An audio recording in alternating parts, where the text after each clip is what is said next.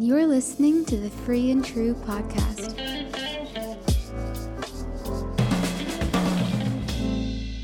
Welcome back, everyone, for episode seven of the Free and True Podcast. We are so, so glad you're here joining us for the last episode in our relationship series. Yep, that's right. We are so excited because we have a few guests that are really good friends of ours. Please join us in welcoming Sharon and Rich. Woo. Woo. Hi, guys. So if you guys could just share a little bit about yourselves as like individuals, but also as a couple. So my name is Sharon, and uh, I have a seventh month old pup named Archie. He is an adorable Cavapoo. Um, we both love him to death. It's my second dog, Rich's first dog, um, but that's been taking up most of our time in our life, and we really enjoy having him. Yeah, and I'm Rich. I think something about me, anything about me, I guess. So Sharon and I have been dating, or we dated for what, six, seven years, and then we've been married. It'll be five years next year, so it'll be a little bit A little yeah. bit longer than you, Kat. Yeah. But um, yeah, we have uh, we have Archie, and uh, it's been it's been a whirlwind of the past five years. Wow, amazing! We love you both, and we're so glad you guys are here. So to start us off today, we wanted to ask you one question: what is one thing about marriage that surprised you when you first got married? Hmm. Oh, this is. Uh, you know, kind of trivial, but it actually really did surprise me when we got married. So, you know, like Rich said earlier, we had been dating for a really, really long time. And honestly, I didn't think going into marriage that I'd be surprised by a lot of things, because we actually took two premarital courses too. So coming into it, I was like, we're prepared. Like, we went through two different churches, two marital courses, like, conflict, come at me, I'm ready for it. But the thing that nobody told me in the uh, premarital classes was that you and your husband will really truly have different definitions of what it means to put things away or put things in the laundry. Um, so Rich has this beautiful habit that I've come to love semi a little bit, um, where he puts clothes just like kind of randomly throughout the house, whether it be boxers or, you know, a shirt or like a jacket. And at first I was just like, this is so weird. I just don't understand. There's like a sock like randomly right here in the living room, um, or just like clothes next to the laundry bin, but not in it. And it sounds trivial, but actually in the beginning of the marriage, it definitely caused a lot of tension and got me really upset, because I was like, this is such a little thing. Why is this becoming such a big thing? So that would be one of my more surprising things of our, when we first started yeah. our marriage. In fact, there's a pair of socks in the kitchen right now. And, I, and you know, funny thing is, he's right. And I don't even notice it at this point because I'm so used to it. That is funny.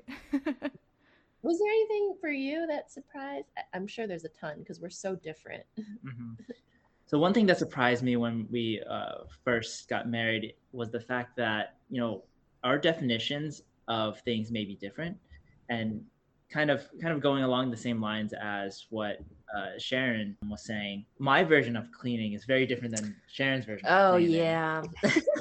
So so Sharon's version of cleaning, to her credit and to what she said before, is tidying. Is to put things away, you know, make sure that, you know, everything, you know, that the eye can see is clean, is tidy, it is, uh, you know, organized. Everything has a home, in my opinion. All the items need to go home at the end of the day.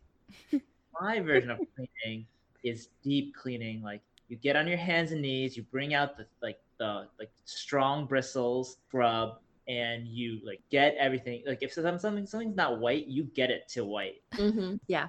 And so, and, and that, that also applies to things within cabinets and within drawers and dressers. And so while Sharon's initial step towards cleaning is to put things into the closet, my initial step to cleaning is taking things out of the closet, mm-hmm. so that you can organize the closet and then clean it. Mm-hmm. And what we found throughout that whole process is, is that when I was starting to clean based on my definition, Sharon would get frustrated because she would see things get progressively dirtier as time went on. Yeah, I was like, what is this? This is not cleaning. Whereas for me, I just saw that as a process towards cleaning. Mm-hmm. Yeah, I think one of my favorite moments was we were cleaning together on a Saturday. And because for me, cleaning means tidying. So like putting stuff away, or like, you know, if there's a bag miss out of place, putting it back. And then all of a sudden I see Rich, like, I think like scrubbing the sink or something. And I'm like, that's not like on the list. Why are we doing that? And so I think that was a, a yeah. confusing part of our marriage in the beginning. And then once we started realizing it was just a different definition of cleanliness, then we were able to adjust to like each other's strengths. So now I mostly do the tidying, like in the household. Rich will help out to support, and Rich will do a lot of like the deep cleaning. And I don't know if I could say I help out a lot in that sense, but I have started doing a little bit more of like his definition of, you know, cleaning. But, the, but what I do appreciate is that I always grew up with the idea that everything has its place. So even when you place away, like a certain plate will go here, another plate will go next to it, another plate will go next to it.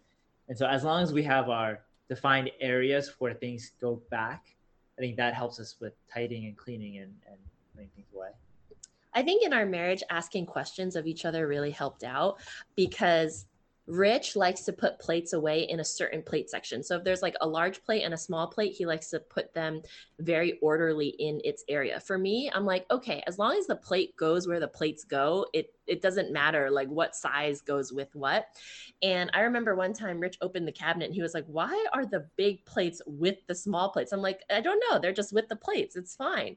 And he was like, what? How do you envision putting plates away?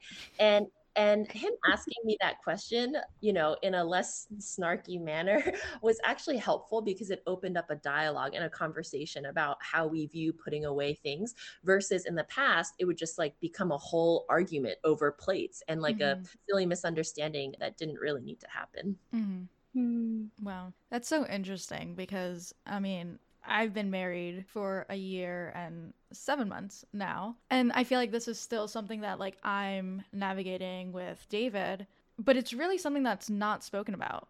Like these little details that we think are just so normal in our day-to-day lives, like how we live, how we put things away, how we have our morning routines, how we have alarm clocks, like maybe if you're like me, like four alarm clocks in the morning, like these little details that are so normal to us. When you add another person into your life, it's not normal to them, and you have to learn how to adjust. And I think a lot of people, when they go into marriage, they don't know this. And so it just creates a lot of friction in the beginning, because the person's not doing what you expect them to do. Um, yeah. And so I know that's something that like David and I are, are still navigating. So I'm just curious to know like how, I mean, I know you guys mentioned that like you guys ask questions to get like clarification on what the other person's idea is of, of like cleaning, but what are some other ways that you guys have learned to navigate conflict? Uh, whether it's something where you guys don't see eye to eye on cleaning, or just like really any, any other type of conflict. I think what, what we learned throughout our dating experience into our marriage life is that the way that we approach conflict and the way that we communicate with each other through conflict is different between each other. Mm. Um, and the way that we process through frustrations, the way that we process through anxiety and things that just weigh on our minds and our hearts are also different. Mm. And so a lot of it isn't just about, you know, verbal communication, it's also the nonverbal and understanding how the other person is feeling, even though they can't communicate it to you. Yeah, absolutely. I think you bring up a really good point. And I think a tool that's super helpful for us in our marriage and in our personal development as people is just becoming more emotionally aware and emotionally healthy as individuals. So last mm. fall, Rich and I really had the opportunity to go through a curriculum with our church called Emotionally Healthy Spirituality. And this book really addresses how do you look inside of yourself and figure out what's going on beneath the surface, or as the author of the book, Pete Scazzarzo, likes to say, what's going on beneath the surface? Because a lot of times your anger or your frustration, there's more to it than what meets the eye. It's actually more than just about plates or about alarm clocks or whatever thing that seems trivial. There's family of origin things that are happening, things that were done in your family or communicated to you consciously or unconsciously that is actually informing the way that you're responding and the way that your spouse is then responding as well. And a lot of times, the person that we see a lot of people end up with, even ourselves, tend to be very different because of culture, because of the way they were raised, and all these other factors that then come together and contribute to your emotional responses and how you respond in general. So, you know, Rich and I actually both found a lot of help in being able to take a step back and ask this question of ourselves: why am I responding the way I'm responding right now? Is it because I'm stressed? Is it because of other factors? Like, what's going on? Is it because this is like how my family reacts, so naturally this is how I'm reacting? To help us along in this journey as well, both of us actually go to counseling individually just to like help us grow in our emotional awareness and our emotional responses. And I don't, I can't really speak for Rich, but I know for myself, growing up in a family that was very emotionally reactive. Anger was like the primary emotion in our family. So naturally, that's actually how I react. Whereas in Rich's family, his family was more reserved and they were angry, but it was more passive aggressive anger, or like, I'm angry for you, but I don't speak to you for months sort of thing. And that plays out in your marriage as well. So really diving deep and understanding that within yourself and within your spouse is really helpful. Yeah, I would say that, you know, we don't talk to each other for months. It was more of, we don't address the the conflict at all. Yeah. So it's still not good conflict resolution, more of peacekeeping strategy. Yeah, peacekeeping, but not really peacemaking, right? Mm-hmm. Like you keep the peace by not stirring the pot, but actually the conflict doesn't get resolved. And then as a byproduct, the relationship doesn't feel connected or closer because you're not coming to a mutual understanding of each other. And I think one of the biggest things that Rich actually said probably a couple times in our dating and in our marriage, he had asked, like, do you really think what I'm doing is on purpose or malicious? And that question really helped me rethink the way I was responding to him, because I was responding out of like, oh, I feel like what he's doing is malicious, so I'm going to attack back. But as I thought about it more, I was like, oh, he's really not doing it maliciously. This is just what he knows and how he's responding. So instead of jumping the gun and making assumptions, which I have a friend that says assumptions make a, just take the first three words of assumption out of you. This is a Christian podcast, maybe, so I'm not going to say it, but, uh, you know, so to not make assumptions, right? And then after you check your assumptions, you can then start communicating in a way where the individual doesn't feel as attacked. Mm-hmm.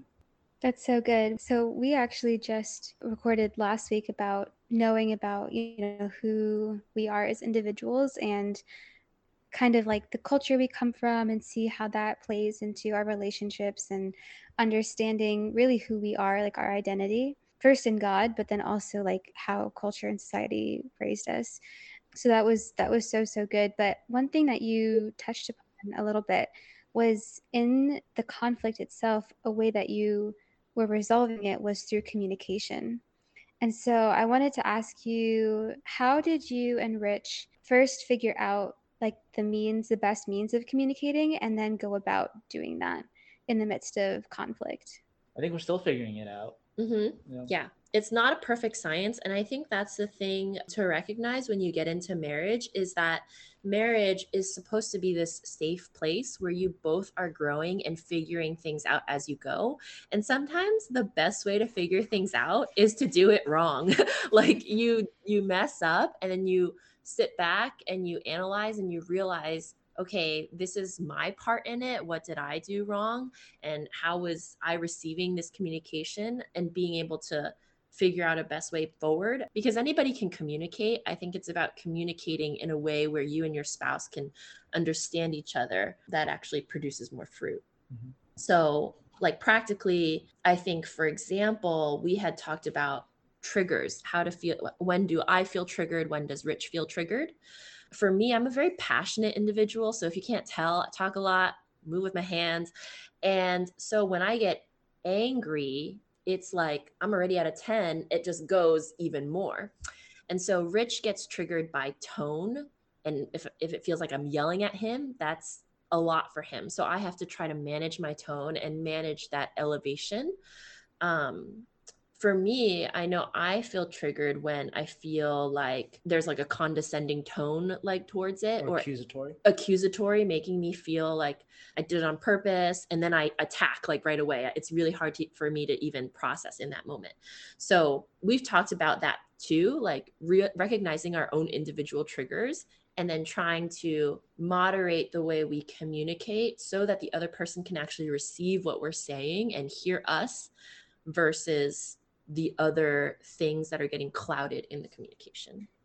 I'm really glad that you guys are, are sharing this, because David and I, like, we're still figuring all of this stuff out. And honestly, hearing you guys, I'm like, we're like the same people. Like it, it really does feel like the same exact kind of conflict that we go through. But another thing you mentioned earlier is that you both get counseling separately. Now, is that something, if you don't mind me asking, is that something that you guys decided to do like once you guys were married, or were you guys already getting counseling before marriage? Like where where did that decision come from? Um, yeah, so we got counseling recently, actually, and it's not so much anything to do with the relationship, more so the pandemic. The pandemic has just brought on a lot of things emotionally, disappointment, discouragement, lack of joy in general for people, that I think we thought, I, at least I thought it would be good for myself to get counseling as an individual.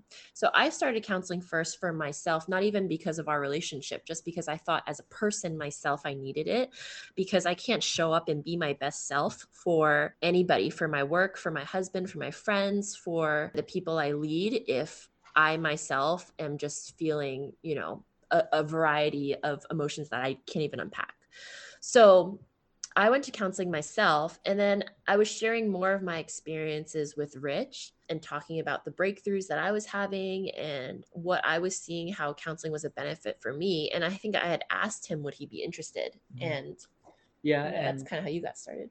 Yeah. And I, I had a friend in Boston who had shared that he and his wife went to marriage counseling once a year, which I thought was really surprising, but he likened it to like an annual physical. Like, even though you don't need to go to the doctor, like, it's not a bad idea to do a check-in just to see how everything's going. And for me, that helped me flip the script between thinking about counseling as you're going there because there's an issue, to you're going there preventatively to make sure that you're dealing with things that are unseen by your lens, but, you know, maybe with assistance of someone who is more equipped, they can help dig out things for you. And I think especially with everything that's been going on in the last few years, I've definitely found it Uh, a little helpful. Yeah. Like for people who are dating, like looking back for myself, I think I should have went to counseling so much earlier. Personally, for myself, I came from a family that had a lot of dysfunction, and a lot of that did play out in our earlier relationship. But Rich is just so mm-hmm. gracious and kind and patient that, like, you know, it worked out. But I think there was a lot of work that I could have done earlier while we were dating, or even when I was single, to be honest, through counseling, that I just never really thought about, because it's not something big in my culture. Like, I'm Asian American, first generation, and it, it's not something that we talk about a lot or support. So that's why I never did it earlier. But I now, after going through it and continually going through it, I definitely recommend it for really anybody, because we're always taking on conscious or unconscious information that can really hinder us from becoming the people that we were created to be. That was so, so good. And as a single person, listening to all of the things that you learned during your marriage and what you, you know, some advice you would have given yourself potentially, like when you were still dating. And as a fellow Asian American, there's a lot of things that I can, you know, relate to. And I think it's so, so true that understanding things like what triggers us, or being emotionally aware, being self-aware before you get into, you know, a marriage where there's two people, different different perspectives, different backgrounds, and not really knowing one hundred percent like how everything is going to mesh together, like right when you come in. But I did want to ask then, in that same line, like, what advice would you give? Because we were talking about this last week as well, um, how singleness and the phase of singleness, and even into dating as well, or just singleness, I guess, in general, is not the, how do I say this? Singleness in and of itself is not preparation for marriage for every single person. But for those who do want to get married, there are parts of you that God does work on, and because he knows, you know, your future. And I do believe that there are things in life that we go through that teach us lessons, that prepare us for the seasons ahead. So I wanted to ask you guys, in if you could go back and give advice to your single self, or even when you guys were dating, just about, you know, preparing for marriage, what would it be? You know, I think if I had to look back and give myself advice, well, I know I would not, I know I would have to make sure that I don't give it off as advice, because my younger self would not listen to it. um, but um, I think, yeah, I think what, what Sharon did really well when we were dating is that she was really focused on building a strong foundation for marriage. Um, she had she had read a lot of books on marriage, on relationships, and I did not do as much work. um, You could see my hand right now. It's a zero. Maybe he listened to like a sermon that I sent, one or two, but um, sparse. We'll edit all that out. Um, but uh, I think um, keep it. It's funny. Yeah. That was a joke. That was, we'll, we'll edit this. We'll edit that out. Come on, Sharon. Um, I think you're you're completely right. Like, singleness is not is not like a training ground for, for marriage, because mm-hmm. it is a season of your life where God feeds into you in, intently as a single person. But in the same way, like, you can't predict everything that's going to happen in marriage. And so I, I feel like it's really, again, going back to the question, like, the advice I would give myself is, you know, continue to know who you are, uh, you know, in your identity in Christ, in what God has made you to be. And then from that, figure out how do you uh, like love really well, and how do you choose to be loved really well. Mm. Yeah, that's good. I agree. I think on the topic of identity, like, we're always trying to figure out who we are. Just because you're thirty or forty or married, you don't stop. You don't all of a sudden come to a realization of who you are. Who you are is an ongoing process that always grows. And I do agree, just because you're single, it doesn't mean that that's the training ground for marriage, right? Like, every phase of your life, there are things that you're learning and growing in that can be applied to a later phase, but it doesn't mean that that's the only reason why you're learning something, is to move on to the next chapter, right? Like, mm-hmm. I don't see God as like this cruel God who's like, okay, if you hit this mark, then I'll move you on. Like, It, it doesn't. Once you achieve these ten single points, yeah, moved on. Right. I, I don't. I don't feel like God is like a video game, or like a God about achievement. Right. Like, you have to achieve and then you can move on. Um, the God that I believe in is a God that is gracious and compassionate and meets you where you are, regardless of what you're achieving. So I think the the first thing, kind of going back to your question, is, I think for myself, I was searching for a lot of answers when I was single, and just, you know, prior to marriage in general. Like, I was looking for a lot of answers in general to big life questions. Um, what does it mean to be a woman of God? What does it mean to be, you know, what does a godly marriage look like? What does it mean to use my giftings? I think I was searching a lot of external questions, which are good. I, I think those were good things that I gained, a, you know, a lot of knowledge in and understanding in as time went on. But I think I would have liked to ask myself more questions. I don't think I did enough self-reflection earlier on in my younger years, and enough internal interrogation, possibly because I'm more extroverted as a person. So a lot of my processes come as I talk about it, and I don't do super well with self-reflection. But I do feel like asking yourself, why is this job so important to me? Why am I going after this job? Why do I want this out of life? Why do I care about this so much in life? Really helps you figure out um, some of the deeper things that might be driving your motivations and shaping your identity. Or like, why do I not want to go to counseling? Is it because I want to avoid it? Is it because I don't have enough money? Like, okay, but if it's because I don't have enough money, like, I have money for other things. Like, why do I prioritize this over that? You know, mm-hmm. And I think asking those deeper questions of myself would have helped me grow a lot more. Something that I did really enjoy, that I feel like I did really well in, was surrounding myself with really close friends who had the same big picture values as me. And when I say big picture values, I don't mean like, oh, we want a house or we want a family. It's more like the value was like how we want to use our life. Like what purpose do we want to use our life for? And because we are Christian, you know, a lot of it does surround our faith. But I do think having that community, and for me, it was of women to surround myself in, really also helped me grow exponentially as well. You and David also dated for a long time. So I'm curious to hear from your perspective. Um, you know, if you were to go back to your fourteen-year-old self, your thirteen-year-old self, what advice would you give little young Kat about this this this boy that just showed up in her school, you know, asking her to, I don't know, the eighth grade dance? Yeah. Um, so I guess just just to give a little bit of context, so David and I, we met. I was fourteen. He was sixteen. I was a freshman. He was a sophomore. And yeah, we just kind of randomly met. He slid into my Facebook D Ms. Oh. And he was just like, hey. I was like, hi, do I know you? And then he was like, yeah, I see you all the time by your locker. So all in all, a little while later, we we we became friends. And then, and then we started dating, and we've been together ever since.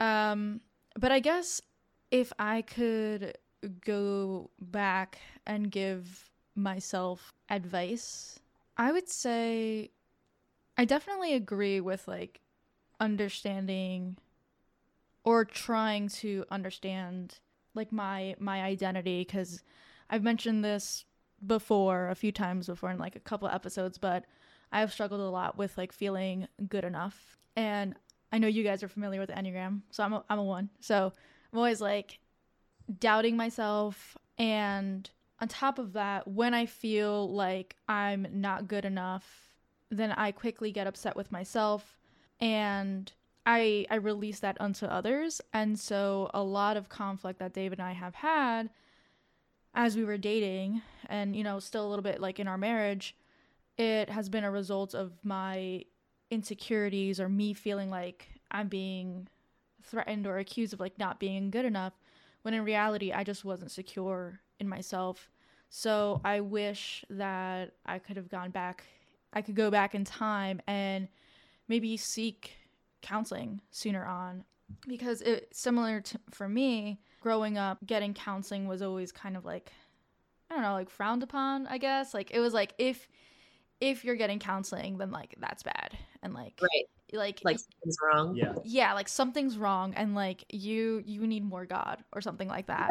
Yeah. Um And so I was always very hesitant towards counseling, and I, I really pushed it aside until college. But then it wasn't until the past few months where I started going to, to counseling. So it took such a long time for mm. me to feel comfortable enough, secure enough to go to, to counseling.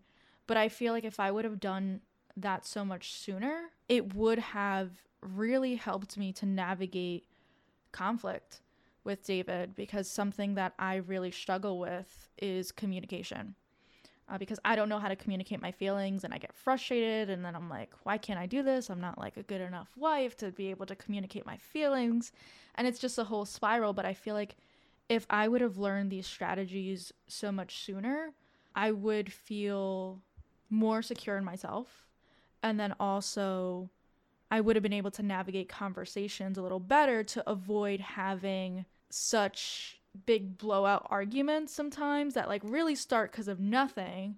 But mm. then, you know, because there is such a lack of communication on my end, and we're similar as in like I'm I'm very expressive, very passionate person, where David's a little bit more, not a little bit, a lot more passive. So when we're going back and forth for each other, it it does spiral, you know? And so I just think if I would have gotten the help sooner, it would have prevented a lot of that, and a lot of that doubt that came from those arguments. Because then it was like, well, if we get into so many arguments, especially in the first year of marriage, it's mm. like, if we get into so many arguments, like, is this, is this good? Like, mm. did we do something wrong? Like, is... like, did I get into something that like wasn't of God? And Mm-hmm. And, you know, I'll, I'll be honest. I feel like some those doubts, like, creep in sometimes because it's like, well, why are we arguing so much? But I think that's that's the truth behind marriage that we don't really hear about, right? So, you know, it was Free and True podcast. So we're learning about the truth about things. But I think mm-hmm. one of the truths is that the first year of marriage is not rainbows and sunshine. It's not all a honeymoon phase like everyone, I feel like, portrays it to be. Like, I feel like everyone kind of like brushes like mine and David's marriage off in the beginning, and it's just like, oh, you guys are just like just starting off, you're just in that honeymoon phase.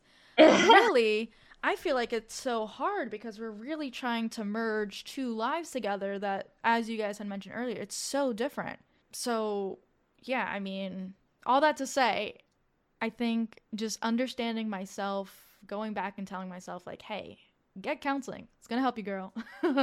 it's going to, it's going to help your relationship. It's going to help your marriage and really prepare you for that. I think, um, I think that's something that I, you know, I would have done. Yeah, I, um, I agree. Uh, I think something that you're saying that I think is really important for those who are newlyweds, married long time, or seeking to get married is normalizing the idea of conflict and arguments. Like, they will a thousand percent happen. No matter how much preparation you do, it's still going to happen. And I would see it instead of like a negative thing, because people tend to, um, our society tends to view anger as a bad thing, but even Jesus got angry. Mm-hmm. And for us, it's more about how do we, um, how do we use our anger and make it productive, um, and make it actually uh, grow, like our marriage and our relationship. And so I think, you know, normalizing conflict and anger, um, but not like, uh, not letting the anger be the end all be all. Uh, use the fights almost as like a training ground, um, that you're like learning about something, learning about each other, um, and and growing from it. Mm-hmm. Yeah, and two things that I that I took away from what you were saying, Kat. One is that, you know, even though you you may be dating for a long time, you know, there's still there's still room to grow, and as individuals and as a couple, there's still so much room to grow. Mm-hmm. And so, especially when we head into into marriage, it's not like this, like the end of the, the dating journey, like, oh, we finally leveled up into like being married. Yeah. It's just the start of commitment, like true commitment, and then like going through the growing pains and learning more about the other person, working with the uh, baggage that they have, because we all have baggage. Mm-hmm. It's not a matter of if, it's a matter of how much. Yeah, I think too, um, virtues to develop in your character in marriage that has developed me, that's been helpful, is humility and giving grace. Mm-hmm. Um, so humility, I think, is recognizing that your faults are just as big as the other person, even though when you're in a fight, it's so much easier to focus on theirs. And grace, meaning that you give them almost like giving, I don't know if it's the benefit of the doubt, but it's like extending um, like love and compassion to somebody when maybe they don't deserve it in that moment. Well, I think it's, I think it's like, you know, what you were saying before when we were talking about communication and conflict, it's about from the initial onset, assuming that we're on the same team, assuming that we're not yeah. going against each other, we're with each other, where mm-hmm. they're just like, there's like, there's never going to be no friction in a relationship, in any relationship or in anything you do. And so, you know, you just have to identify like what's healthy and what's not healthy. Yeah. Yeah. I think what's also really helpful, it was helpful for us prior to us getting married and also while we're married, is that we actually have friends that are married couples, and we talk openly with them about our conflict, and they talk, tell us about their conflict. Mm-hmm. So one, it normalizes the idea of conflict because you're like, oh, I'm not alone. But then two, when you have another couple, you start seeing yourself in the other couple, and it's much easier to point out where the other couple went wrong than it is to see yourself. So when you can analyze another couple and be like, oh, I do that, and I can see how that's unhelpful, you then start translating it back into your relationship. And it's like, oh, okay, how can I bring that lesson that I've learned from this couple into, into our relationship? And we've been blessed to be able to have couples of all ages, right? Like, we've had those who are younger than us in our lives, those who are same age, older than us, that we love to just like take out to dinner, right? And like have real conversations. I feel like that's really important, is having that community. And, and I think one of the, like one of the large benefits about having those relationships is that they're in different life stages than we are. So they may be you know, newlyweds. They might be, you know, married for five years, ten years. They might be married with kids, like newly married with kids, married for like ten years and then have kids. Um, but each of them provide fresh, different perspectives that we can then uh, use in our own relationship. I definitely like that you guys mentioned that you guys surround yourself with people, because I really think community is so important in a marriage, because I don't know, I feel like maybe some people think you get into a marriage and now it's just you two, but really it's important to surround yourself with other people. And when David and I were preparing for marriage, we also went to marriage counseling, and we realized during our marriage counseling that we never really had a really good example of a godly marriage, because my mom, she's a Christian, but my dad was not. Not that he was like an atheist or anything, but his uh, his beliefs were not on the same level as my mom. So I I didn't really have that. And I mean, David had... Um, his parents, but his dad passed away uh, when he was, I believe, fourteen. So he didn't really have time to view marriage, you know, later on in his life when he was like becoming more of a young man and like in, in our relationship. So we realized like, oh shoot, like we no, don't really have a lot of godly married couples to look up to. And so entering into marriage, that kind of became one of our goals, where we wanted to find other couples that we could relate to, that we could, you know, spend time in fellowship with, because that that is important, because like you said, like you can see yourself in other couples, you can realize like you're not alone in these conflicts that you have, because I think it could get really lonely in a marriage sometimes if you have the mindset of like, oh, it's just you two. Yes, I was gonna say, Kat, I think you're absolutely right, because that's a lie that our culture tells us that I think as Christians we can we have the chance to dispel. You know, God is not a God that sits alone. He loves community. And so I don't know why, like culture, and sometimes even within the Christian culture, there's this idea that once you get married, like you shut out the rest of the world. Um, but I do feel like it's so important as a married couple to not just get comfortable with you and your significant other, but to invite others in to your house, to your community, because that's the only way you'll really grow. Like there's no way that you can grow with just one person. Mm-hmm. Um, they can't be the one that satisfies, you know, every everything or bring you every perspective. And that's a lot of pressure to put on your spouse mm-hmm. as well. Yeah, but we we actually had probably opposite experience that some some couples have.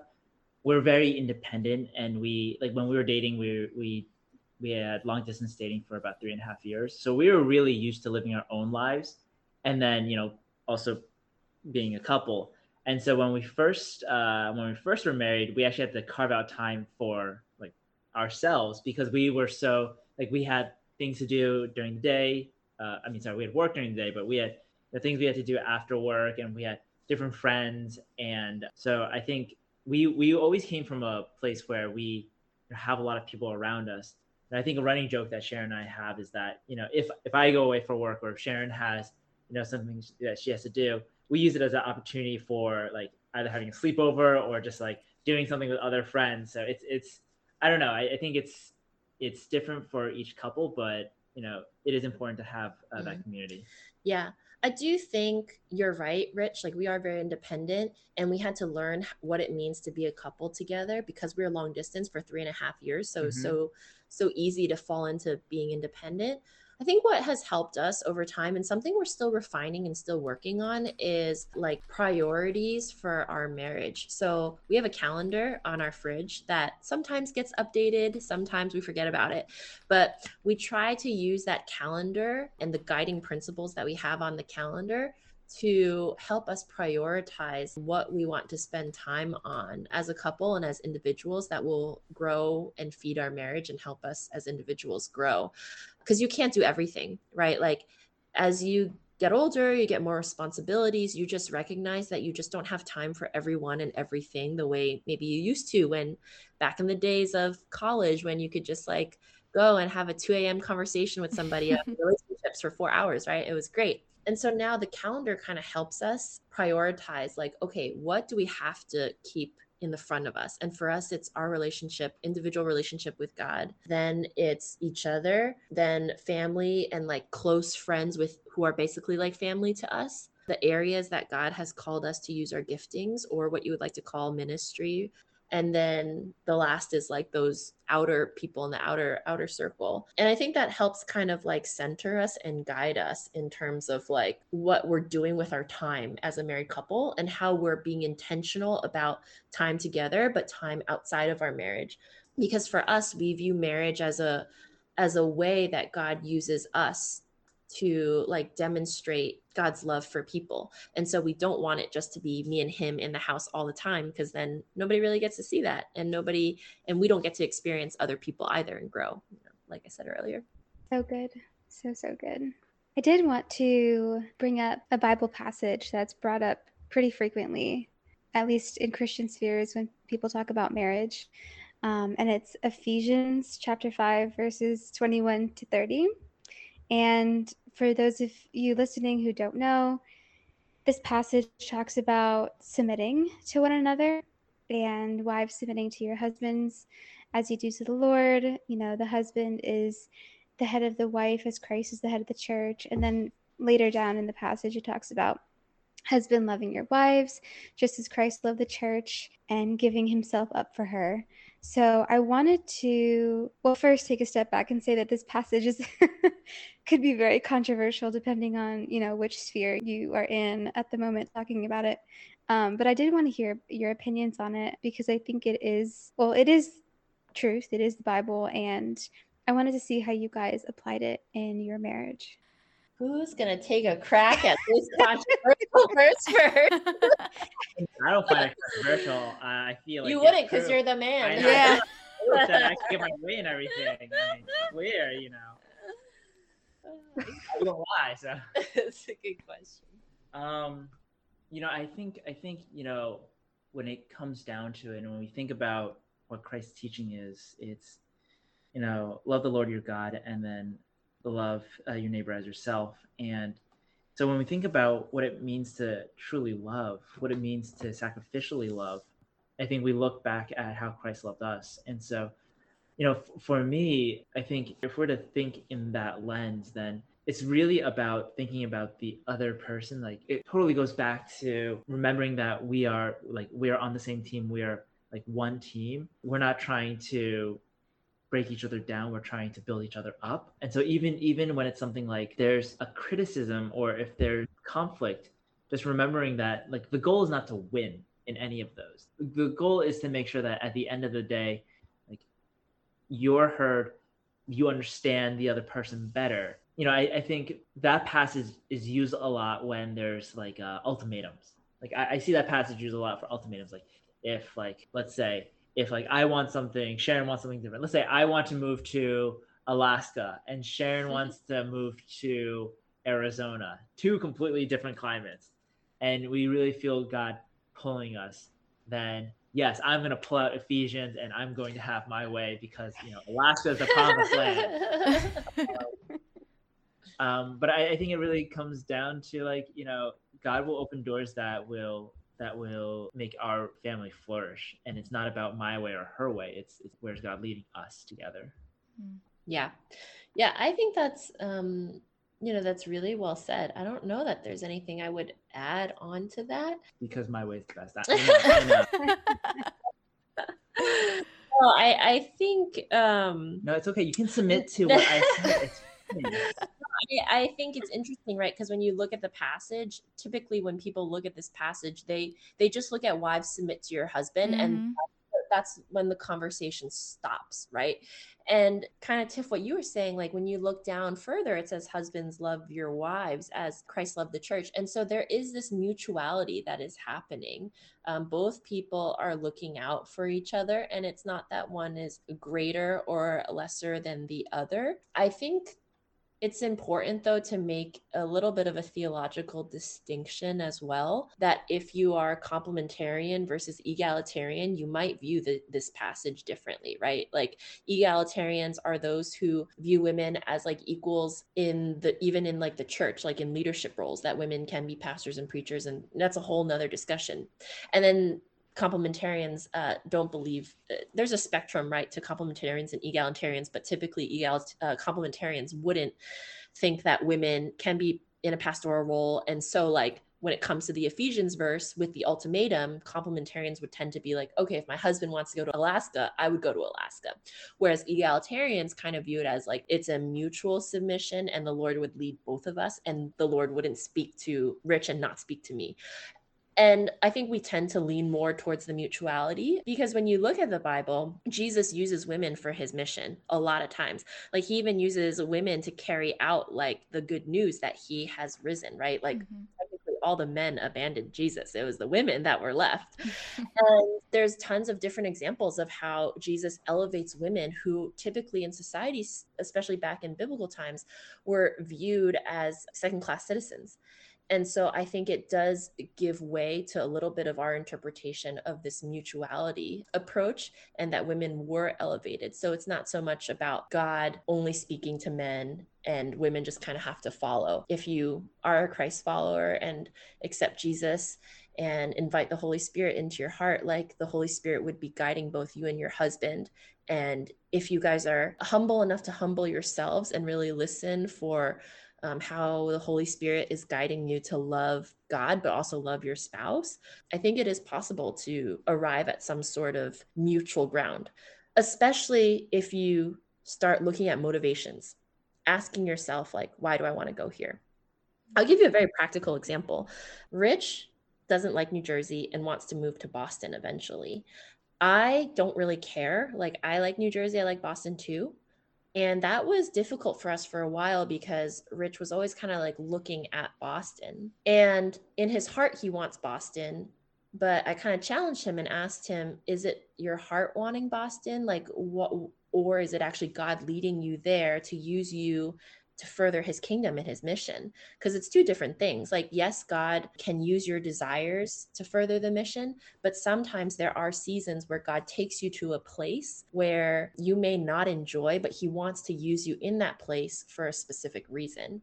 Um, and so I challenged, you know, Rich on that, to kind of help him even sift through that dilemma that he was going through. And ultimately it landed us here in New Jersey. Mm-hmm. Mm. Yeah. I mean, even the Israelites had to go through forty years in the desert before they hit the promised land. So, you know, thirty-five more years in New Jersey and, you know. And then you'll be in Boston. Yeah. No, I think, I think, um, you know, Sharon hit it right, uh, the, like the nail on the head. Like at the end of the day, like God calls us to be in a specific place in his mission. And, you know, what we always imagine to be like our future or like what we want to do may not actually be what God wants us to do. Mm-hmm. And we always have to remember to, to think back and to really introspect on, you know, what are our motivations versus what is, uh, whether or not those motivations are aligned to God.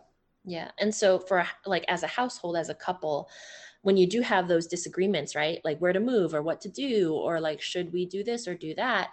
I think it is important that both people are praying, being spirit led, and really asking themselves like, okay, like, is what I want really furthering God's agenda, or is it really my own agenda? And, you know, God's not going to divide a household. So ultimately it'll lead in a certain area, mm-hmm. but it's not so much about which gender is leading that discussion. Mm-hmm. That's good. And I, I really appreciate you guys sharing example of that. And, you know, I think Sharon, you had mentioned that this verse is controversial because usually it's just like that one part in the beginning, but really you do have to look at it you know, look at it as a whole and come to those mutual agreements and understand that, you know, God will use you as individuals, but also like as a couple.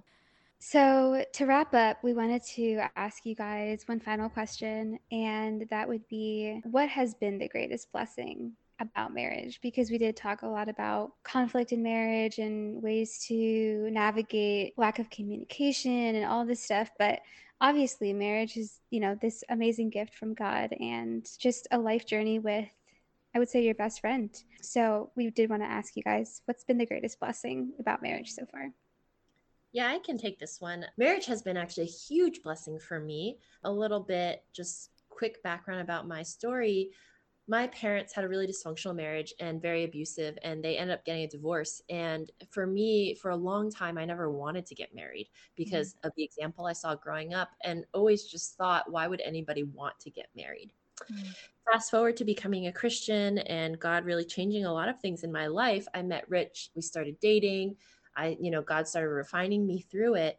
And once I got married, you know, yeah, we have fights and conflict, but our marriage is nothing like my parents' marriage. Rich has never like been violent towards me. I've never felt like abused. And it's really made me see God's love and patience and kindness so much more clearly, because out of the two of us, Rich one hundred percent has more patience than I do. And he has given me, Rich is what I mean by he, has given me a safe place to grow, to mess up, to have bad conflict management, and still feel loved at the end of the day, and know that no matter what I say or what I do, Rich will still be in my corner and still be there for me and is rooting for me. There's a lot of things in my life that I don't know that I would have the courage to do without his encouragement. And not just Rich, right? Like I have close female friends who also encourage me, but Rich has always been my biggest champion. Like he's always told me, you should write a book or something about, you know, X, Y, and Z. And for Christmas got me a journal with like different prompts to help me think about ideas for it. And so I think I've really, really appreciated that. And I've seen how God can use, you know, our marriage or Rich to really show me the beauty of marriage, something that I never saw growing up. And and I'll just add for the record, if things were ever to get physical, I would not win the fight. Uh, you know, I play by playground rules, you know, like there's certain honor to fight, and Sharon plays by street rules. Like, you know, you just want to win. Sure, I play dirty for yeah, sure. Yeah. So, uh, you know, I would never win that. But um, I think like in the future, I think, you know, a blessing that we look forward to is that, you know, we have the opportunity to continue growing as individuals. We have uh, opportunities to continue growing in, in Christ. You know, we have opportunities to continue growing in our waistline um, with the person that we like love and want to be with, and, and just ha- find a lot of enjoyment in. The, you know, there's a sublime joy that comes from that. Yeah, I really hope the waistline thing doesn't happen that much, at least for my sake. So my personal waistline, I would like to keep at a normal rate. But yeah, that does happen when you get married too. The marriage weight is real. Oh yeah, it is. I gotta buy new pants.